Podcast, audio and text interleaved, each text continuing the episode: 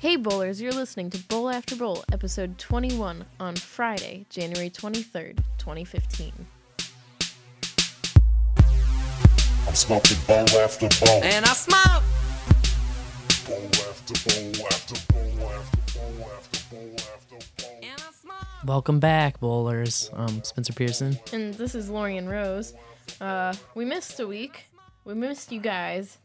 We hope you missed us. Yeah. But uh, we're back right now. We kind of had a we we you know we've been so busy and we've been under a pile of just work and uh, grief and all kinds of stuff. So you know that uh, we we didn't get a chance to sit down all last week, but we forced ourselves today to sit down and record this. Yeah. Yeah, because uh, yeah, we're doing work every day to hopefully legalize cannabis in twenty sixteen, and uh, we expect that twenty fifteen will be like this, and we will just constantly be on the run doing this work. Uh, which is awesome, but we need to keep you guys informed on what's going on and absolutely how and you can get involved. It's kind of crazy how many of these stories pile up, you know, because I've been uh, sort of involved with cannabis activism but heavily for since, since two thousand nine, and uh, you know, never has there been this much news every day about it. You know, it's kind of mm-hmm. crazy.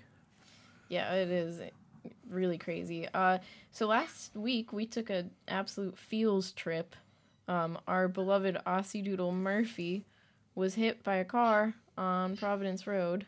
Yeah. And that really threw off everything in our life, like everything. Yeah. It, we dropped everything for the day, you know.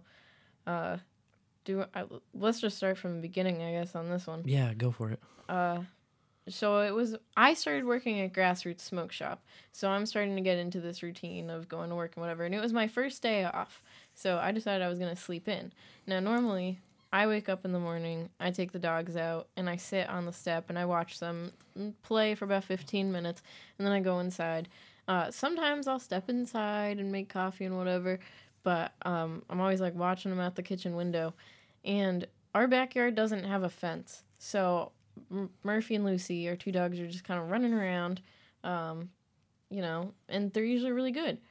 But I didn't get out of bed this morning because I wanted to sleep in, and so Spencer took it upon himself to let them out, and uh, right then I let the puppies out because they're still uh, about seven weeks old now. Yeah, and we have three, you know, three of the puppies left here, so uh, I let them out the door real quick, and then get the puppies out and start feeding and taking care of the puppies. You can hear them talking in the background probably this whole time. Yeah, uh, and then uh, you know. Uh, time goes by, and Lucy comes back just, like, baying, just, like, howling at the back door. And uh, we run out, and Murphy's not there. Yeah, but Spencer brought all the puppies in, um, and that's kind of what, like, distracted us, our attention away, you know, really. Um, and so Murphy wasn't there, so we started looking for Murphy. My first thought was that someone, like, took him out of our yard, because Murphy will, like, come up to anyone that, you know, says, hey, hey, hey, come here, you know. Murphy loves everyone, so I was really worried someone stole him, but it was, you know, we found out it was way worse than that. Uh, so M- Spencer and Lucy started walking around the neighborhood, uh, going up and down every street, and I got in my car and started driving around the neighborhood and uh, looking behind houses, because Murphy does, has before, you know, chased cats and such around our neighborhood. Sure. We have a really bad stray cat problem. The only real time that we've had to look for him, though, is on fourth of July. He got scared of the fireworks, and he kind of wandered off, you know, because he was afraid. He was running I, for I cover. I was at work, and he didn't oh. know where I was. And, and we had friends over that he doesn't really know that well, right. that were shooting off bottle rockets and stuff, and, yeah, he got really scared and ran to the Hickman High School. But it's just not like him to disappear, you know? So when no, we couldn't right. find him for, you know, looking around the neighborhood for a half hour, we were just, we didn't know what to do next. Yeah. So I call, I decided to call animal control and see what was up. And uh, the woman answered, and I said, you know, have you found a small white dog? And she was like, oh, white, small dog, you said? Yeah, he just got hit by a car. And oh, I was man. like, well, what? And I like, I'm, I'm looking, I'm looking, I'm looking at his eyes are just wide. And I grab his arm and I said, he got hit by a car. And Spencer just starts screaming, where is he? Where is he? And I'm on the phone. And so then I'm trying to like calmly to ask the woman where he is. And I'm shaking at this point because I'm picturing Murphy's only twelve pounds. He's a mini Aussie doodle. Yeah. So I figure he's demolished. And she, I, I lost my shit for sure. This woman's like trying to pull up a file on her computer, you know, like she's like, hold on, you know, give me a minute.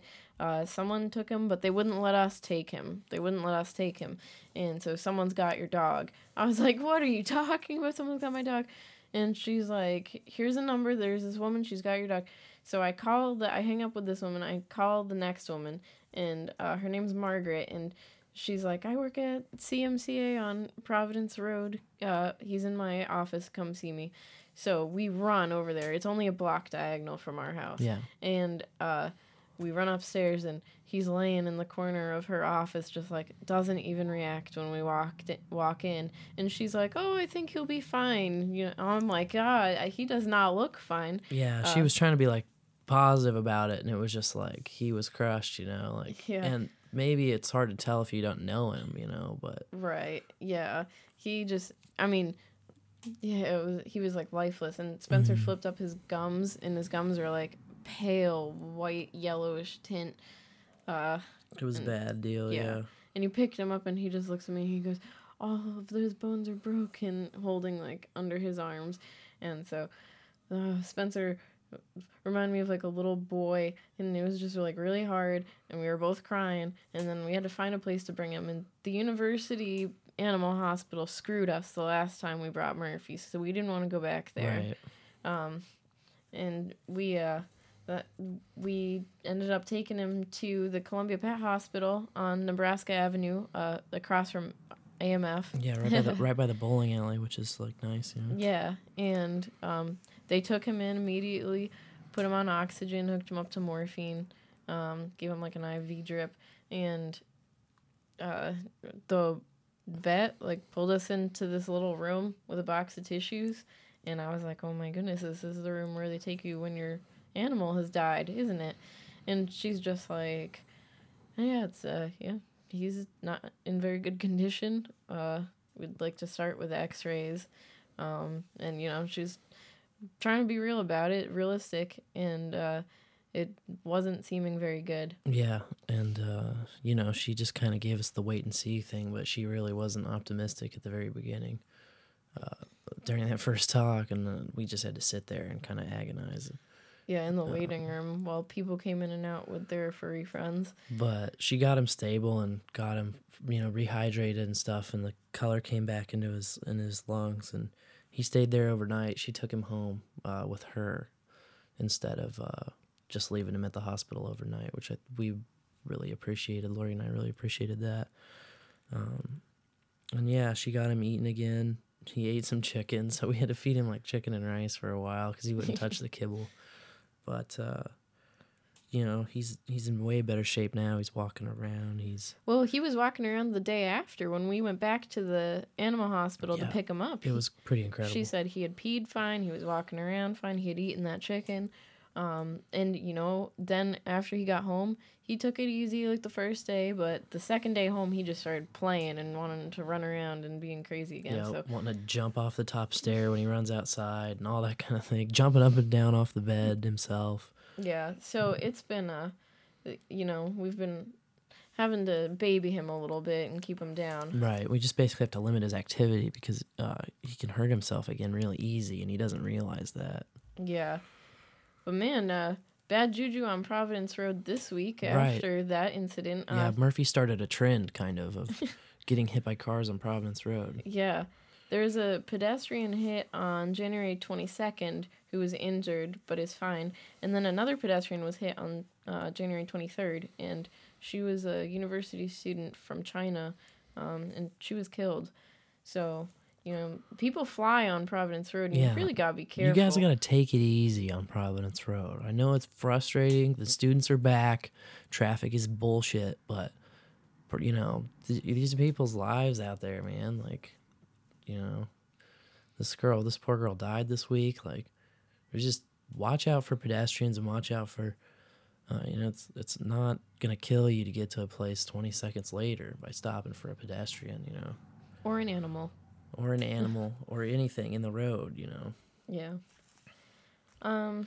We did get our day brightened uh, the day after Murphy, though. Uh, I was actually fortunate enough to win high uh, Cannabis Cup tickets from High Times in yeah. a Twitter contest that Laurien found. Yeah, it was really, that was awesome. So tell me how you found that, because I never actually still heard about wow, where you first saw it. Well, you know, I am on Twitter pretty often, where I do most of my slacktivism in between, like, the real stuff that I'm doing.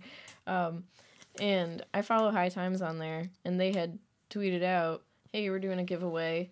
Uh, send us a one hundred forty character reason why uh, you deserve SoCal Cannabis Cup tickets using the hashtag and tag High Times. Yeah. So I tweeted them, and then, yeah, Spencer tweeted them.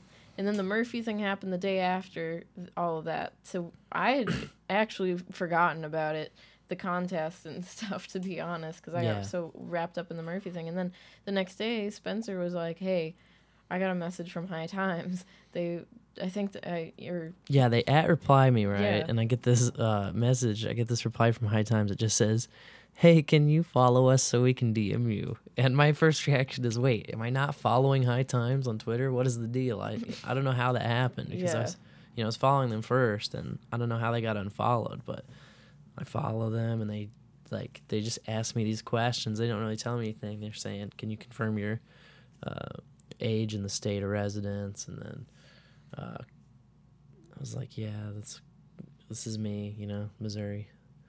And uh then they say, "Can you tr- can you make it to the to San Bernardino for the Cannabis Cup for the SoCal Cannabis Cup?" And I'm like, "Oh yeah, I could definitely do that." And they told me that I won. You know, it was, it was just like I was trying not to keep my hopes up. You know, yeah, uh, as to why they'd keep contacting me. Maybe it was like a press inquiry or something like that. You know, mm-hmm. um, but yeah, well, they they gave us passes, so um, we're gonna be covering that uh, for Bowl After Bowl. We probably won't be able to take all these equipment out here because we have kind of a pain in the ass setup right now uh, until Adam Curry markets his little miracle machine. Um, you know, we're gonna have to deal with this for right now, um, and it travels okay on the road, but I don't really feel like taking it on an airplane. I think that would be a pain in the ass. So uh, we'll probably have a little mobile setup and get some clips and some interviews out there and record a few things, maybe record in the hotel uh, each night, you know, um, you know, our reactions that night and our thoughts that we can play later.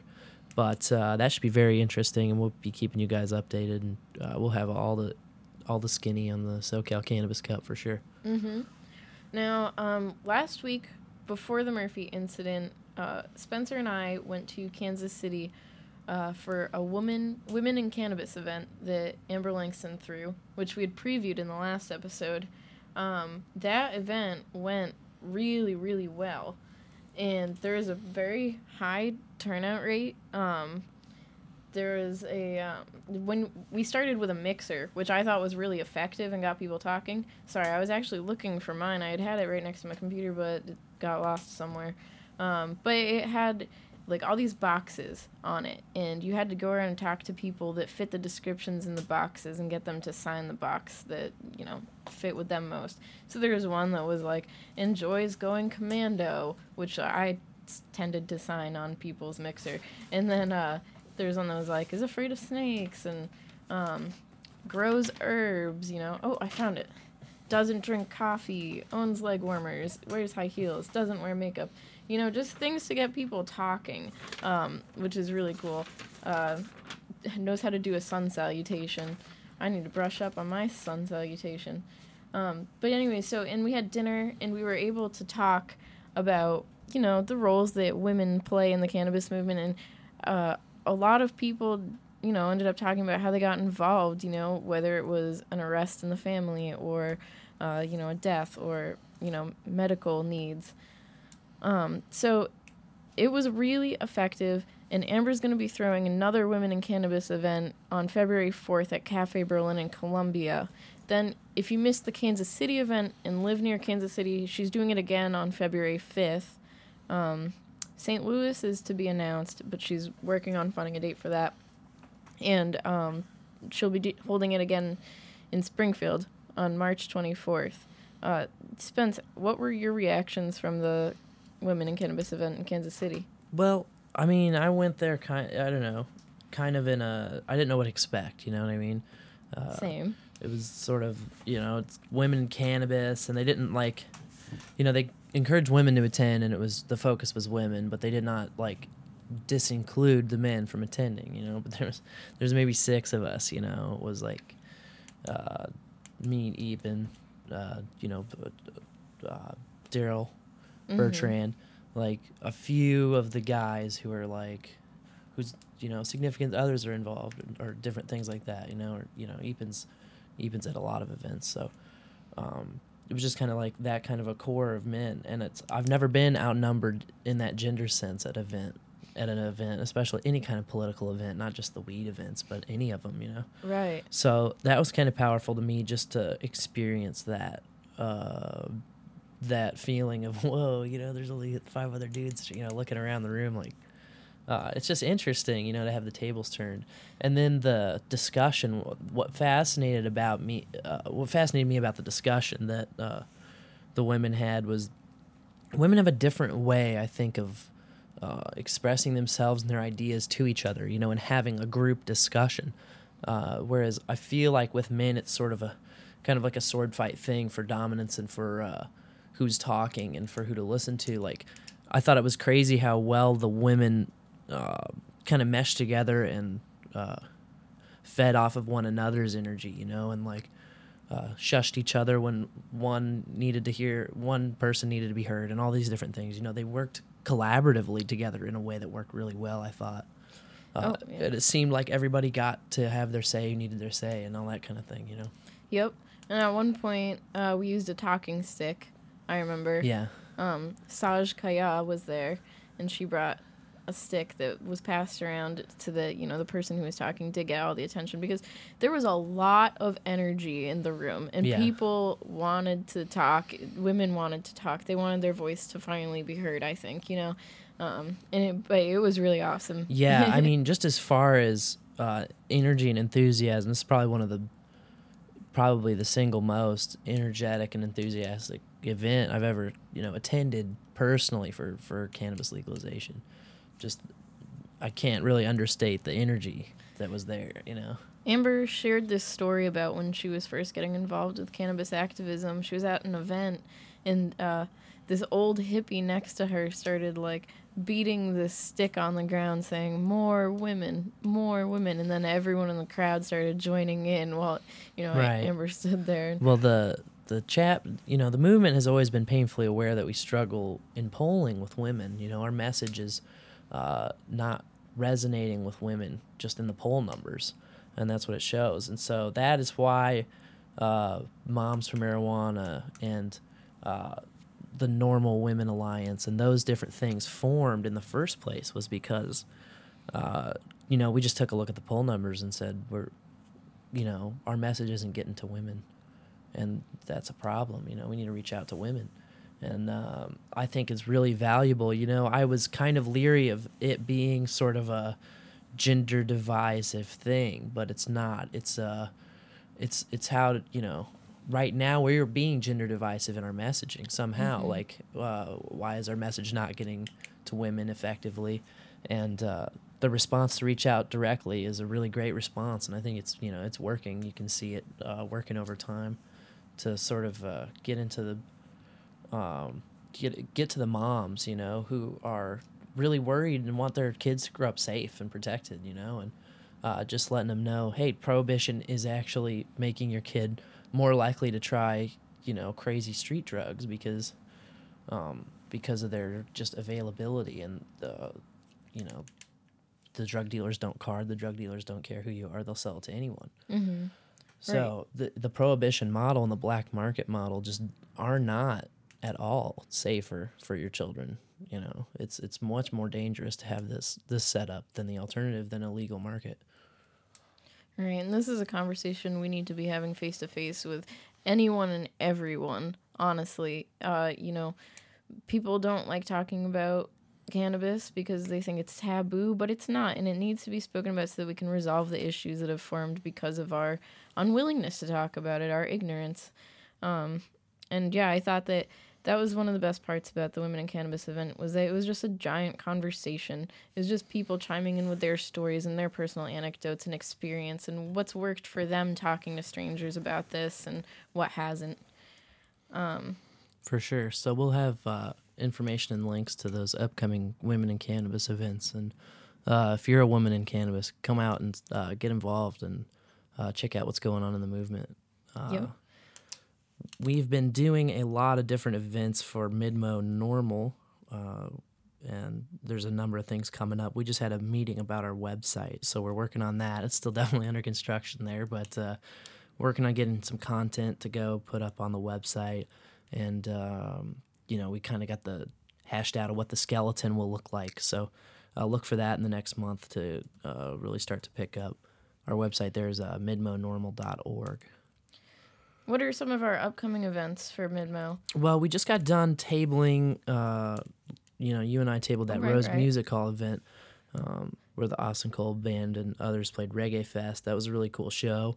Um, yeah, we had a lot of people sign up for the Mid-Mo NORML newsletter and yep. the Show Me Cannabis newsletter at that event, which yep. is really awesome. And we also had a donation jar, which we raised forty dollars from, so yep. that was cool. Change for change. Change for change. Yeah, it was very effective. So uh, we plan to do that a lot more. In fact, tonight at Rose Music Hall uh, is yet another show that's uh, Mid-Mo will be tabling at. Uh, our president and our secretary will be out there, so uh, go say hi to Josh and Jackie at the Rose Music Hall tonight. Um, Laurien and I are, will actually be at uh, Lebowski Fest. Uh, the Brew and View the, at the, the Blue Note. Yes, the Big Lebowski Brew and View. And uh, we'll probably have to leave there a little early because we're going back to Kansas City tonight. But um, for a puppy reunion. While we're there, uh, if you're interested in signing up for Mid-Mo NORML, getting more involved, come talk to us. We'll have uh, an email list and uh, we'll talk to you about different ways to get involved. Then... Uh, We also have been meeting regularly with folks in Jeff City. Uh, so, you know, as Mid-Missouri NORML, we wanted to be more uh, than just a Columbia chapter. We wanted to be, you know, a regional chapter. We wanted to actually get out of Columbia on occasion and go do uh, outreach to, you know, different communities around here, uh, rural communities. It's it's probably, it's, you know, it's really hard for kids in rural communities who are uh, cannabis users, whether it be patients or just culturally. Uh, it's tough, you know, because you have no allies, and you, uh, you know, often the penalties are much harsher, and often it's a lot harder to, you know, get away with certain things uh, uh, in those environments. So we kind of want to do some outreach and kind of uh, show support to those folks who might not be able to make it to Columbia all the time. We also definitely want to hit Jeff City up because that's where the state capitol is. You know, that's where the legislatures are. That's the legislators that we need to talk to and uh, win over their minds as well and get their support uh, in the in the couple years coming forward before uh, legalization in Missouri. Um, so I don't have a calendar in front of me of some other upcoming events, but I do know off the top of my head that on March second we're gonna have a Scotch tasting, uh, and that benefit will be a dual benefit to both uh, Show Me Cannabis and Mid-Mo NORML. Uh, there'll be twenty-five dollars a ticket or forty dollars for two, forty dollars for a couple, uh, and that includes uh, Scotch tasting of six different uh, Scotches. And then we'll also be hosting a poker tournament at the same time. There will be an auction in between, um, you know, and of course dinner is always available, and the cigars uh, are always available at the Nostalgia Shop, and uh, we'll be in the cigar lounge. So it'll be a cool experience, you know, and it'll be a nice fancy little dinner night. So. Uh, be sure to mark the calendar there, March second. Um, on February second, we're doing a, is that the Shakespeare's fundraiser? Yes. Yes, a, a fundraiser at Shakespeare's where if you um, tell them that you want to support Mid-Mo NORML, I think fifteen percent of all the money spent on, you know, your pizza will go to Mid-Mo NORML. Right. So we'll have flyers to hand out for that very shortly, and you'll probably see us around town handing out flyers. Uh, when you go to Shakespeare's on February second, Groundhog Day, uh, and you buy pizza, you just hand them the flyer, and then we get fifteen percent of the sales all day for people who do that. So we would really appreciate if you ate at Shakespeare's there as well with one of our flyers. Um, and on February sixteenth, uh, Mid-Missouri NORML will hold its first official public meeting at the Boone County Library. Um, I think it's going to, I'm not sure what room it's in, but It shouldn't be too hard to find us. Yeah, we'll definitely have signs on the door and yep. uh, folks in the lobby to lead you to the right way. So please come out to that and bring friends and anyone that's interested in seeing cannabis legalized in twenty sixteen, or if you just want to learn about it. Absolutely. You know, just come on out and get to meet some of the people that are involved. We'll have a couple of links uh, there in the notes for the Twitter and the Facebook, but if you just uh, really want to get involved and, um, you know, you don't really have time to go to any of the things that we've mentioned, go ahead and give us a like on Facebook, give us a follow on Twitter, and we'll keep you updated as things come up, uh, what's coming up and when we need your support, because uh, there's plenty of stuff to do. And, uh, you know, the, the, the trick is just to find out where it is and uh, show up to it. But, you know, there's there's events going on uh, just about every day somewhere in the state. There's going to be an event definitely every week uh, for the next couple of years. So just uh, keep your eyes on your inboxes and on those Twitters and Facebook pages, and we'll keep you informed of what's going on. And uh, so Director of Research Aaron Malin for Show Me Cannabis has filed a complaint against uh, the Saint Louis County Drug Task Force because they have ignored his sunshine requests for board uh, their meetings that they hold for their board of directors. Right. Uh, which is public information. And they have no reason to withhold this information from anyone. But they've been, you know, from my experience as a journalist and from all the research that Aaron has been documenting on the Show Me Cannabis website, they like to charge outrageous fees for, you know, uh, the hours that it takes them to copy and print things. And um, a lot of times, if you don't use the exact terminology of, like, a form that you're looking for, they'll just say, well, oh, that doesn't exist, you know, because you... Like, one of the problems he ran into with Saint Louis was they, uh, and this is all on the Show Me Cannabis website and these articles he's been writing for Reason as well, um, they denied their existence. They flat out denied their existence. They said, oh, we don't have a drug task force by the name Saint Louis County Drug Task Force. And then Aaron gave them, like, five other potential names for it, and they still, you know, tried to pretend like they didn't exist. So... Yeah, we need some accountability for Absolutely. our uh, drug task and forces in Missouri. The whole point of the Sunshine Law being enacted was to give us access to public records and, you know, to have public uh, governments be subject to, to oversight and to people looking out and saying, you know, are these people operating under the law?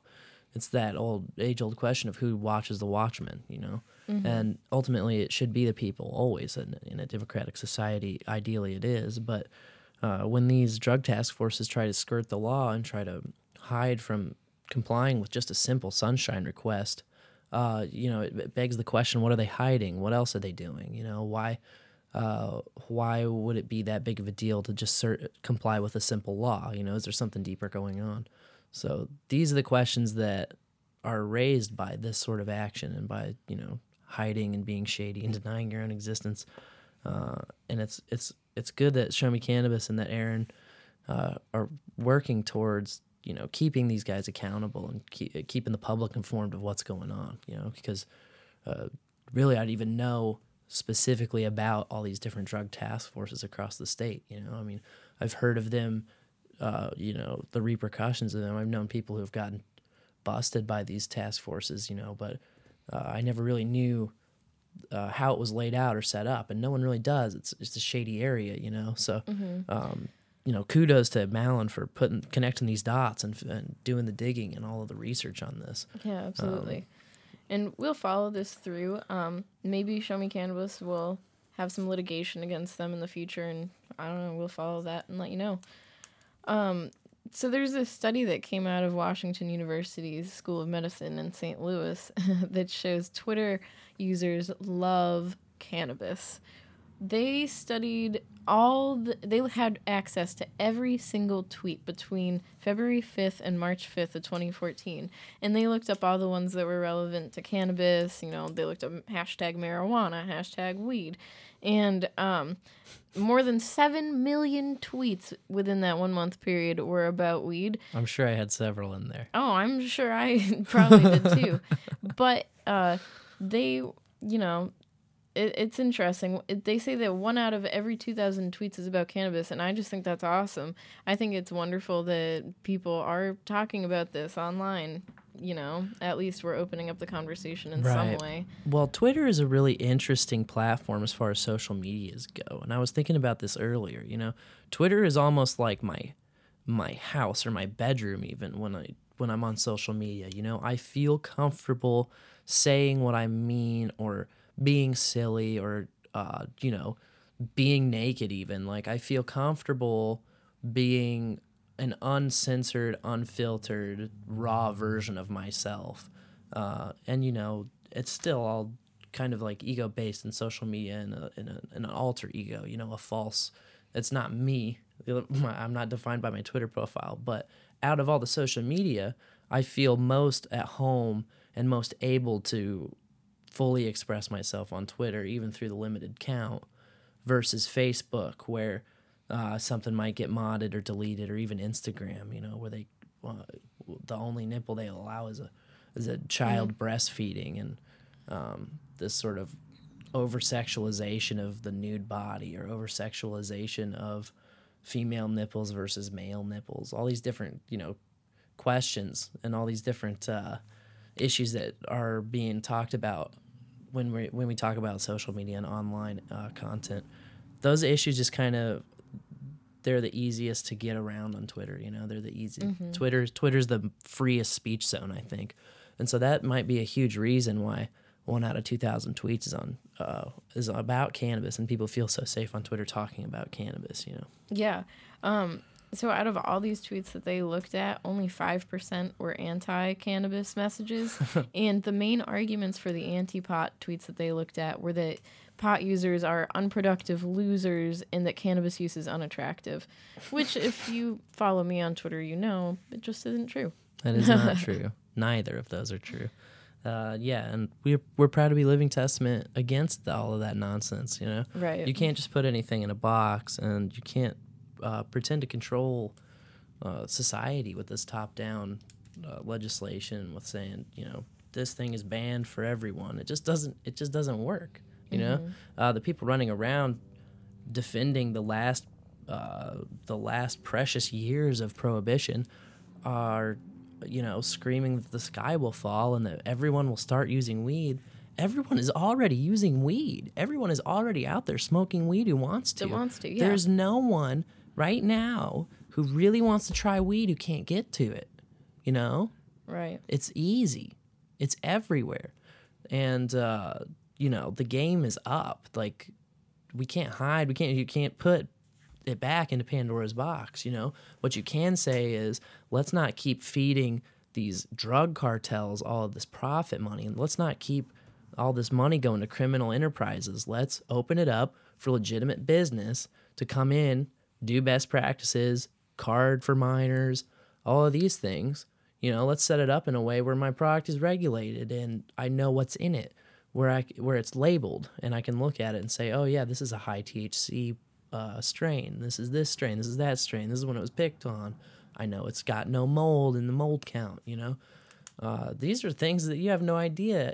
Even if it contains another drug, you know, you don't know if your weed is even real or fake. You know, on the black market, you have to take your chances. Mm-hmm. So, uh, you know, the, the the arguments for legalization notwithstanding. Uh, The Jefferson City News Tribune today just published an op-ed uh, entitled, Our Opinion, Recreational Marijuana Points in Wrong Direction. And they, uh, in it, are just, it's so patronizing. The, the final arguments against uh, the legalization of of the market is so incredible to me, personally. It's just, a, it's like a bunch of old men trying to be your dad, you know, across the state, where it's like, Uh, maybe, maybe I know what's better for me than some dude at a newspaper in Jefferson City. Just maybe. I know what's better for my own life. These guys are trying to, their question that they open up with is, to supporters of recreational marijuana use, we pose this question. What is so unsatisfying or unfulfilling about your life that you feel a need to get high? As if that's the only reason that you would ever use cannabis, as if you're just at rock bottom. No, I use it for a number of reasons, you know, but mostly just to relax and just relieve my stress so that I can participate, you know, and so that I can, um, you know, deal with uh, the hustle and bustle and the high expectations that I've put, you know, on myself and that I've, you know, promised others. Uh, you know, cannabis is a real helper and a real social thing. You know, it's not like I'm sitting alone at home and not going uh, to, and I'm not doing any work or anything, you know. Right. I'm out there in the community, uh, both of us, you know, participating, working, um, and to to just throw everyone under the bus with this statement is just so despicable. And uh, you kind of get the, the, the tone of the piece with the closing, too. Uh, they, they close with this beautiful gem. We prefer a course correction. We believe the healthier, more responsible direction is to approach life with a clear mind, a kind heart, and an industrious outlook. Jeez. Like, what are you talking about? And in it, they nod about uh, the alcohol prohibition failed. Um, but they kind of almost hint that that it should have gone through, you know, that almost that it would be worth it to prohibit. The reason that alcohol prohibition failed was it, it can't, it's impossible. It's an impossible task that they tried to achieve, just like the war on drugs is, to eradicate the use of drugs, or even to, uh, as they like to say nowadays, uh, curb the supp- uh, curb the demand for drugs, curb the demand, curb the demand. You know, you can curb the demand just, you you can't curb the demand by arresting people, you know, who want it. That, that only... Uh, just fuels the flames, you know. Mm-hmm. It, it doesn't solve anything. It just costs money, and then you're spending and spending and spending and incarcerating at record rates. And where do, where's it gotten us? You know, it, it's gotten us to here right now. So um, take a look at that. Make a comment on, on the News Tribune's piece, and tell them how you really feel about uh, uh, their little patronizing piece there. Um, news tribune dot com is their website. Yeah, it is worth noting also that the Smith-Mundt Act was repealed. I don't know if I've said it on the podcast before, but it does bear repeating. Um, the Smith-Mundt Act prevented the government from releasing propaganda. And so with its repeal, the government is now openly allowed to send us propaganda and lie to us. Right. Uh, there's, you know, many ways that government could have probably gotten around the Smith-Mundt Act. Uh, while it was in place, but now there's nothing to get around. You know, right. There's nothing legally barring them from putting out any kind of propaganda piece. So make no mistake that uh, things will change because of that. You know, that yep. uh, we'll probably we've probably unnoticeably already seen an uptick of propaganda right. being put out into the news every day. Oh, so what's going on with Tobacco twenty-one, Spence?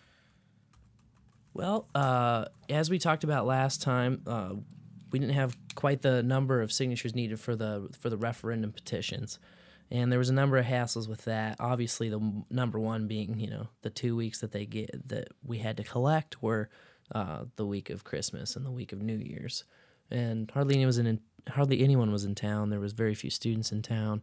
Uh, it was nearly impossible to collect signatures, but we did what we could. Uh, and we just, you know, we weren't going to come up with three thousand signatures over those two weeks, so we went back to the drawing board. We uh, rewrote the initiative. At, uh, we rewrote the petition, rather, as an initiative. And uh, we will introduce uh, legislation to uh, restore the legal adult age as defined in the city ordinance to eighteen. Um, we think it's ridiculous that there's this arbitrary uh, raising of the age. Uh, when an adult turns eighteen, they become an adult. You know, when a child... when a child turns eighteen, they become an adult. That's the line that we've picked. Now, you know, that's when you go leave your home traditionally. That's when you're out of high school. That's when you legally become an adult. Now, there's no reason to try and alter that through just these silly these, these silly extra laws. And uh, the, all the excuses the city council used for their uh, reasons for adopting this, uh, the number one was to, like we talked earlier, they wanted to disrupt the supply chain. They wanted to, you know, lower the demand for youth sig- smoking, you know. And uh, it, I'm I'm interested to see anything that comes of this, but they didn't they didn't affect anyone's smoking habits who can just drive an extra two minutes and get outside the city limits and buy some cigarettes, you know. Uh, it doesn't change anything. The, the only thing it changes is it hurts local businesses. Mm-hmm. It's like we've been saying the whole time, you know. It, Uh, local businesses are not allowed to sell it. It doesn't stop anyone from getting it somewhere else. And so all you've done is taken away opportunity for business owners inside your own city. It's a huge disservice that the city council has done to its own business owners. And uh, so we will shortly have that uh, uh, initiative petition ready to go, and we'll start collecting on that. And, of course, we will widely publicize uh, all of that uh, once it finally drops and we get the approval. And uh, Haley Stolls at the Maneater wrote a really good article on Tobacco twenty-one the other day that we have added to our In the News page and will be in the show notes for today's episode. So thanks, Haley. Great job. Yeah, it was great. I liked the Maneater's coverage because, uh, you know, I kind of talked to her on the phone in a phone interview, and I told her pretty much the same thing I've been telling all the journalists that I've talked to so far, but they seem to cover most of the story. You know, they seem to, uh, when you when you talk to most establishment journalists who are all J-School trained and have their stamp of approval, when they interview you, they just pick out, you know, one little soundbite. They pick out, like, the tiniest thing you said, and it might not be related to what you're trying to tell them. You know, it might not be what you think was the most important point. They're just going to pick out one little sentence. Um... But with the Maneater article, you know, she really got several points that I was making uh, into the article, and she kind of told the whole story, which I'd like to see more of, and especially with journalism school students. You know, it seems like uh, in the Maneater you have the freedom to actually write and do the story and do the interview all yourself and be able to publish it. And then once you go off to the Missourian, it's all super edited and all watered down and washed out, and all the best ideas are, you know, thrown out because they're not family friendly or they're this or they're that. Uh, and they want to just portray a certain image. And so they've trained, instead of training journalists to be inquisitive and to tell the truth and to get to a story, uh, they've sort of trained them to just be an echo chamber for the special interests and for the already powerful, you know, just an echo chamber for power that already exists. Uh, just a copy and paste of a press release that yeah, comes through. It's very press release driven. Um, and it, a lot of it's due to the instantaneousness of the internet and just wanting to be first at everything, you know, wanting to break the story. Um, what better way than to, you know, you get the press release, boom, there you go, there's your story. That's what they want to think. Right. So, so yeah, uh, that kind of covers what we wanted to talk about today, unless you had something else to add. Uh... Um, No, um, Show Me Cannabis raised eight thousand dollars in their money bomb oh, this yeah, week. That was really point. awesome. Thank you for anyone that donated to that. I know that we were tweeting about it a lot mm-hmm. and uh, Facebooking it. So my mom sent in a donation, actually. Oh, that's awesome. That's yeah. really awesome. So uh, thanks, yeah. Mom, for uh, contributing. Uh, that uh, donation, if you if you missed out on the donation, there's still a way to contribute to Show Me Cannabis. So Uh, if you go to the Show Me Cannabis website, you can put in your contribution there. I know some of you didn't get a chance to see the money bomb in time, but uh, don't worry. There's always time. There's always time to uh, send in a donation to Show Me Cannabis. And we definitely need your support because uh, it's not only these signatures that we're going to have to gather. It's also these billboards, uh, this Free Jeff Mazansky campaign. Uh, it's it's uh, showing up to Jeff City to lobby for uh, legislation that could pass in the House and in the in the Senate. It's all of these things at the same time. It's keeping these drug task forces uh, accountable for, you know, uh, and making sure they're obeying the law. There's a lot of things that need to be done in the state in the next two years, and it's going to take a lot of money. So um, the best thing that you can do for the movement would be to sign up for a recurring donation, something very small, you know, even five or ten bucks, something like a Netflix subscription that you don't even miss, that comes out automatically every month. Uh, would, you know, if we got a few hundred of those across the state, that would be a tremendous boost to our ability to act and uh, um, bring you legalization. You know, you think of it as an investment, an investment in your future, an investment in a future where you're not threatened with an arrest uh, just for waking up and smoking a bowl. You're not threatened uh, with, you know, parents. You're not threatened with Uh, child services coming in and yanking your kids away because you uh, choose to use a s- substance that's never killed anybody, that's far safer than alcohol or uh, any of these pharmaceuticals that we have. So, um, you know, I can't stress that enough, how important it is to contribute and to uh, get on board there. So uh, show me cannabis dot com is the website. And if you like the work that's going on here at Bowl After Bowl, please remember to donate to us as well. Uh, you know, we aren't getting paid to do this. This is on our own accord. Um, we accept altcoin donations, and, you know, you can send us stuff through PayPal, too, if you want. But yeah, absolutely. Yeah, um, please support us uh, so we can continue doing what we're doing. and, uh, yeah, uh, we want to thank you guys for tuning in and for listening. Uh, be sure to check out our next few episodes. Uh Upcoming things that we're doing include, you know, the Cannabis Cup. Uh, we also have a uh, legislation day that we're going to go to Jeff City and do like a lobbying day. So we'll be doing a whole podcast on that. And uh, that might be really interesting for some listeners who have never lobbied before. Uh, it's really easy to go down to Jeff City and just see your representative and tell them, you know, get one-on-one, tell them how you feel about uh, cannabis. And you know, the more they hear from you, the less that they can ignore it, the less that everyone can ignore it, the press, the politicians, the cops, everyone. You know, we just need to uh, let our voice be heard. Uh, we can sit in our living rooms and we can bitch about the laws as they stand, or we can get up and we can go to the Capitol, we can go to the governor in the governor's mansion, we can go to these places and hold these events and say, you know, this is It's just say now. Now is when we want to legalize, you know. Right. We can't we can't do this prohibition thing anymore. Yeah. It's time for them to stop ignoring us. So anyways, thanks for tuning in, and uh, may your bowls burn ever brighter.